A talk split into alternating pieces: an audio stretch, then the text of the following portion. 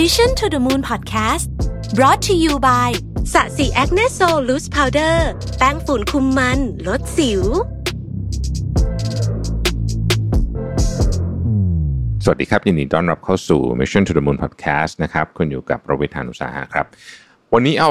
บทความมาจาก Medium ชื่อ four signs you might need to prioritize yourself more นะฮะ แล้วเขาเขียนไว้ข้างล่างเป็น tagline บอกว่า How is the relationship with yourself going นะฮะช่วงนี้ content ของ Mission to the Moon อาจจะออกมาแนวแบบว่าดูแลฮิวจิตใจตัวเองอะไรสักนิดหนึ่ง เพราะว่าผมรู้สึกว่ามันมีความจำเป็นเยอะในช่วงนี้นะฮะเราก็อาจจะเล่าในหลาย ๆ แง่มุมนะครับ คนเราเนี่ยมักจะ care ความรู้สึกของคนอื่นเยอะนะฮะแคร์ความรู้สึกในความสัมพันธ์ของเรากับคนอื่นเยอะ แต่ว่าความสัมพันธ์กับตัวเองเนี่ย เราอาจจะละเลยไปบ้างนะครับและไอ้ความสัมพันธ์กับตัวเองที่ว่าเนี่ยมันเป็นยังไงนะครับ ในเวลาที่คนเราเนี่ยเผชิญกับความยากลำบาก เรามักจะหลุดจากการเป็นตัวของตัวเอง แล้วก็หลงทางเข้าไปในความวุ่นวายนั้น สถานการณ์ในตอนนี้เนี่ยอาจจะพออธิบายแบบนี้ได้เลยแล้ว อันนี้เป็นเจอเป็นกันเยอะด้วยนะฮะหมายถึงว่าเป็นไม่ใช่แค่เป็นเราคนเดียว แต่สิ่งที่จะทำให้คุณกลับมาเป็นตัวของตัวเอง แล้วก็มีพลังใจ มีพลังกายในการใช้ชีวิตเนี่ยก็คือการที่เรารู้จักเคารพตัวเอง แคร์ตัวเอง และมีความเมตตาตัวตัวเองนั่นเองหากใครกำลังรู้สึกสับสน แล้วรู้สึกว่ายังไม่ได้ให้ความสำคัญกับตัวเองมากพอเนี่ยลองสังเกตดูนะครับว่าคุณมีสี่สัญญาณนี้หรือเปล่านะครับแล้วถ้าเกิดคุณมีเนี่ยมันเป็นสัญญาณว่าเราต้องกลับมาทำอะไรบางอย่างให้กับตัวเองเพิ่มมากขึ้นแล้ว ข้อที่หนึ่ง ทุกอย่างเกี่ยวกับตัวเราเป็นเรื่องสุดท้ายเสมอ หรือทุกอย่างเกี่ยวกับตัวเรา เป็นความสำคัญสุดท้ายเสมอเป็น last priority เสมอนะครับ อันนี้คือสัญญาณแรกเลย คุณไม่เคยให้ความสำคัญกับเรื่องของตัวเองเป็นลำดับต้นๆเลย คุณเอาเรื่องของตัวเองเนี่ยไว้หลังเรื่องคนอื่นเสมอ จนบางทีทำให้คุณเนี่ยไม่ได้ทำอะไรเพื่อตัวเองสักทีหนึ่งยกตัวอย่างเช่น สมมุติคุณตั้งใจว่าวันเนี้ยคุณจะต้องออกกำลังกายให้ได้ นะฮะเพราะคุณรู้ว่ามันทำให้สุขภาพจิตสุขภาพกายคุณดีขึ้น แต่คุณก็เลื่อนเวลาไปหมดเพราะว่าคนนู้นจะวันนั้นคนนี้จะวันนี้นะครับท้ายที่สุดแล้วเนี่ย คุณก็ไปเติมเต็มความต้องการของคนอื่นซะหมดเลยนะฮะโดยที่เราเนี่ยไม่ได้ทำเรื่องนี้ซึ่งเรารู้สึกว่ามันสำคัญมากนะครับ เราใช้เวลากับความต้องการของคนอื่นมากเกินไป จนไม่ซื่อสัตย์ต่อตัวเองและความต้องการของตัวเอง หลายคนอาจจะบอกว่า เอ๊ะ แต่ว่าเราก็จำเป็นจะต้องทำให้คนอื่นนี่ถูกต้องฮะ เราต้องทำคนอื่นด้วย แต่เราก็ต้องมีเวลาสำหรับตัวเองด้วย ไม่งั้นเนี่ยเราจะไม่ได้รีชาร์จตัวเอง ผมชอบการเปรียบเทียบอันหนึ่ง ซึ่งผมยกมาเปรียบเทียบในหลายสถานการณ์มากก็คือเวลาเขาบอกบนเครื่องบินนะว่า ถ้าเกิดว่าเเกิดเหตุฉุกเฉินนะ แล้วคุณจะมีไอออกซิเจนออกมาจากจากข้างบนนะ่ะคุณต้องใส่ตัวเองก่อนนะ ก่อนใส่ให้กับเด็กหรือคนที่คุณดูแล เหตุผลเพราะว่าถ้าคุณไม่มีแรง คุณไม่มีพลังใจ ไม่มีพลังกายเนี่ย ในที่สุดเนี่ย การทำให้คนอื่นของคุณเนี่ยคุณก็ทำไม่ได้เหมือนกัน คือคุณก็จะหมดแรงนะครับเพราะฉะนั้นเราต้องจัด priority ของเราเนี่ยบ้าง ไม่ได้หมายความว่าจะทำแต่เรื่องของตัวเอง แล้วก็เห็นแต่ตัวเองคนเดียวไม่ใช่อย่างนั้นนะก็เป็นคนเห็นแก่ตัวก็ไม่ดีนะครับ แต่ก็แน่นอนว่ามันต้องจัดบ้าง แล้วก็เรื่องที่มันสำคัญจริงๆเนี่ยเราต้องทำให้ได้นะฮะข้อที่สองพยายามที่จะเอาใจคนอื่น โดยไม่ คำนึงถึงความรู้สึกของตัวเอง แน่นอนเนี่ยมนุษย์เป็นสัตว์สังคมนะครับ ในฐานะที่เราเป็นส่วนหนึ่งของสังคม มันก็ไม่แปลกหรอกที่เราอยากให้คนชอบ แล้วถ้าเราอยากให้คนชอบเนี่ยเราก็รู้สึกว่า เออ การที่เราเอาอกเอาใจเขานะครับ ก็น่าจะทำให้เขาประทับใจแล้วก็ชอบเรานะฮะซึ่งก็ก็จริงในหลายกรณีอย่างไรก็ดีเนี่ยสิ่งที่ไม่ควรทำคือการที่เราอยากจะเอาใจคนอื่นตลอดเวลา ลักษณะนี้เห็นเยอะเหมือนกันนะครับ ในกลุ่มของสมัยตอนที่ผมเป็นเด็กๆอะ่ะเป็นวัยรุ่นอะ่ะหรือว่าหรือว่าช่วงที่ยังยังยังไม่ได้ทำงงทำงานเต็มที่เนี่ย เราจะรู้สึกว่าการบิลองไปกับกลุ่มเพื่อนเนี่ยมันเป็นเรื่องสำคัญมาก จนเราแทบจะสูญเสียความเป็นตัวเองไปเลยบางที เพื่อที่จะออกใจเพื่อน อันนี้ไม่ดีนะครับ คุณอาจจะเคยตกลงเอออไปกับสิ่งที่คนอื่นคิด ยอมทำเพียงเพราะว่า เพื่อให้พวกเขาสบายใจ จริง ๆ แล้วคุณไม่ได้เห็นด้วยด้วยซ้ำนะฮะ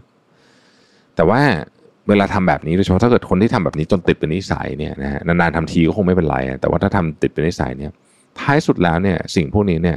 จะกลายเป็นดาบกลับมาทำร้ายตัวคุณเอง เพราะมันจะทำให้คุณปฏิเสธคนอื่นยากขึ้นไปเรื่อยๆคุณจะต้องเอาแต่ใจเอาเอาเอาเอาเวลาไปเอาใจแต่คนอื่นนะครับ ในที่สุดเนี่ยคุณจะกลายเป็นคนที่พูดคำว่าไม่ไม่เป็น กับคนเหล่านี้นะครับเพราะว่าคุณรู้สึกว่าถ้าพูดไปแล้วเนี่ยคุณอาจจะเสียเขาไป หรือเขาจะไม่ชอบคุณ ไม่ได้รับการยอมรับ ไม่ได้เป็นส่วนหนึ่งของแก๊งนี้ ไม่ได้เป็นส่วนหนึ่งของสังคมนี้นะครับ ซึ่งผลลัพธ์ที่แย่ที่สุดจากการทำเช่นนี้เรื่อย ๆ คือ คุณจะกลายเป็นคนที่ไหลไปตามเสียงคนอื่น แล้วก็สูญเสียความเป็นตัวเอง สูญเสีย value ของตัวเองไปนะซึ่งเป็นของที่ถ้าเสียไปแล้วเนี่ยนะบอกเลยว่าโอ้โหตอนเรากลับมานี่ยากมาก นี่ข้อที่สองข้อที่สามนะครับเลือกที่จะขอโทษทั้งๆทที่ไม่ได้ทำอะไรผิด โอ้นี่ก็เป็นอันที่หนักเหมือนกันนะฮะเลือกที่จะขอโทษทั้งๆทที่ไม่ได้ทำอะไรผิดนี่เป็นยังไงนะฮะก็คล้ายๆกับข้อเมื่อกี้ก็คือว่า เราเรารู้ว่าเราไม่ผิดอะแต่เราขอโทษขออภัยขออะไรจากอีกคนหนึ่งทั้งๆที่ที่เรารู้รู้อยู่แก่ใจเลยว่าเราไม่ได้ทำอะไรผิด สิ่งนี้เป็นข้อบ่งชี้ที่ชัดเจนเลยว่าคุณกำลังกลัวกันทะเลาะกันกลัวการถูกปฏิเสธ กลัวการต้องเถียงกัน หรือว่ากลัวจะโดนทอดทิ้งทำให้คุณไม่กล้าที่จะปกป้องหรือว่าป้องกันตัวเองนะฮะการขอโทษโดยที่เราไม่ผิดเนี่ยหมายความว่าเราไม่ป้องกันตัวเองเนาะอันนี้ไม่นับกรณีที่ที่ประเภทแบบว่าตัดลำคาหรืออะไรแบบนั้นเนี่ยนะคืออันนั้นมันก็เป็นอันหนึ่งหรือว่ากรณีที่แบบว่าเออเพื่อรักษาแบบ เพื่อแบบเออมันจริงๆมันก็ขอโทษก็ได้ไม่เป็นไรอะไรอย่างเงี้ยคือมันจะมีบางกรณีโดยเฉพาะกับกับคนที่เป็นคู่รักเป็นแฟนกันเนี่ยบางทีมันมีแบบนี้เหมือนกัน แต่ว่าอันนี้กำลังพูดในบริบทที่อาจจะใหญ่กว่านั้นนะครับ เช่นในที่ทำงานหรือในอะไรแบบนี้เนี่ยนะฮะถ้าทำบ่อยๆเนี่ยเกิดขึ้นบ่อยๆ ขอโทษโดยไม่ผิดเนี่ย ในที่สุดแล้วเนี่ยมันจะส่งผลลบกับเรานะฮะความรู้สึกนี้มันจะถูกสะสมนะจนอาจจะกระทบต่อจิตใจเรานะครับ เมื่อคุณยอมรับความผิดทั้งนั้นที่คุณไม่ได้ทำไปเรื่อยเนี่ย มันอาจจะทำให้คุณเลิกตั้งคำถามว่า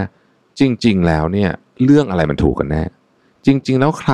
สมควรจะเป็นคนได้รับคำขอโทษกันแน่ ซึ่งแน่นอนว่าท้ายสุดแล้วเนี่ยมันไม่ดีต่ออีกฝั่งหนึ่งด้วยนะฮะเพราะว่าเขาก็จะไม่รู้เขาทำผิด ในกรณีบางกรณีเนี่ยเขาทำผิดเราเป็นคนขอโทษ เพราะเรารู้สึกว่าเราไม่อยากทะเลาะกันนะก็ต้องระวังในประเด็นนี้ด้วยแล้วก็แน่นอนมันไม่ดีต่อสุขภาพจิตของตัวเราด้วยนะครับ ข้อที่สี่ก็คือว่าไม่เคยรู้สึกพึงพอใจกับ ความสัมพันธ์ใดๆ คุณเคยรู้สึกไหมว่าความสัมพันธ์ของคุณเนี่ยไม่ได้ดีแบบที่คุณคาดหวังไว้ เคยรู้สึกผิดหวังในความสัมพันธ์ของคุณกับเพื่อนกับเพื่อนร่วมงานหรือแม้แต่กับคนรักหรือเปล่าเนี่ยนะฮะ เหตุนี้อาจจะมาจากการที่คุณไม่ได้ให้ความสำคัญกับตัวเองนะ คุณเอาตัวเองไปพึ่งพาไว้กับคนอื่นมากเกินไป ผูกคนอื่นมากเกินไป แล้วก็หวังว่าพวกเขาจะเป็นเติมเต็มในสิ่งที่ที่คุณอยากอยากให้มันเป็น ทำให้เกิดความกดดันในความสัมพันธ์นะครับ แล้วในที่สุดเนี่ยหลายคนก็จะไม่เอนจอยที่จะอยู่กับคุณ ดังนั้นก็อย่าตั้งความหวังคนอื่นมากเกินไปอย่าตั้งความหวังที่เป็นไปไม่ได้แล้วลองปรับตัวเราเองเนี่ยนะฮะให้เป็นตัวเราเนี่ยแหละ แต่เป็นตัวเราในเวอร์ชันที่สามารถเข้าคนอื่นได้จริงๆนะฮะถ้าคุณเห็นตัวคุณในสีสัญญาณข้างบน ผมทวนอีกทีหนึ่งนะว่ามีอะไรบ้างหนึ่งพยายามที่จะเอาใจคนอื่น โดยไม่คำนึงถึงความรู้สึกของตัวเองนะครับ สองทุกอย่างเกี่ยวกับตัวคุณมักเป็นเรื่องสุดท้ายเสมอนะฮะสามเลือกขอโทษทั้งหนึ่งที่ไม่ผิดนะครับและสี่ไม่เคยพอใจกับความสัมพันธ์ใดๆเนี่ยถ้าคุณมองเห็นตัวเองอยู่ในสี่สัญญาณข้างบนเนี่ยตอนนี้มันอาจจะถึงเวลาแล้วที่คุณจะต้องยอมรับและใช้เวลากับความสัมพันธ์กับตัวเองบ้างนะครับลองฟังเสียงและความต้องการตัวเอง ปกป้องตัวเอง ยืนหยัดในสิ่งที่ตัวเองเชื่อ พูดในสิ่งที่ตัวเองคิดบ้างนะครับ แล้วที่สำคัญมากเลยก็คือว่า อย่ากลัว มากจนเกินไป ที่จะไม่ได้รับการยอมรับกับคนอื่น เพราะบางทีมันกลัวว่าจะไม่ได้รับการยอมรับจากคนอื่นใช่ไหมฮะแต่ว่าจริงๆเนี่ยในท้ายที่สุดแล้วเนี่ยมันไม่มีอะไรน่ากลัวไปกว่าการที่คุณนั้นเสียความเป็นตัวเองไปนะอันนี้น่ากลัวที่สุดแล้วนะครับ เพราะฉะนั้นการให้ความสำคัญกับตัวเองเป็นอันดับต้นๆเนี่ยไม่ใช่การเห็นแก่ตัว แต่เป็นการที่เราเนี่ยจะได้เข้มแข็งพอที่จะมีพลังและมีแรง ที่จะช่วยเหลือ คนอื่นด้วยซ้ำนะครับ อย่าลืมนะครับ อย่าล่องลอยไปกับความรู้สึกความต้องการ แล้วก็ดีมานจากคนอื่นมากจนเราสูญเสียความเป็นตัวเองไปนะครับ ขอบคุณที่ติดตาม Mission to the Moon นะครับ ขอทุกคนรักษาสุขภาพให้แข็งแรงด้วยนะครับ แล้วเราพบกันใหม่วันพรุ่งนี้ครับ สวัสดีครับ Mission to the Moon Podcast Presented by สะสีแอคเนโซลแป้งฝุ่นคุมมันลดสิว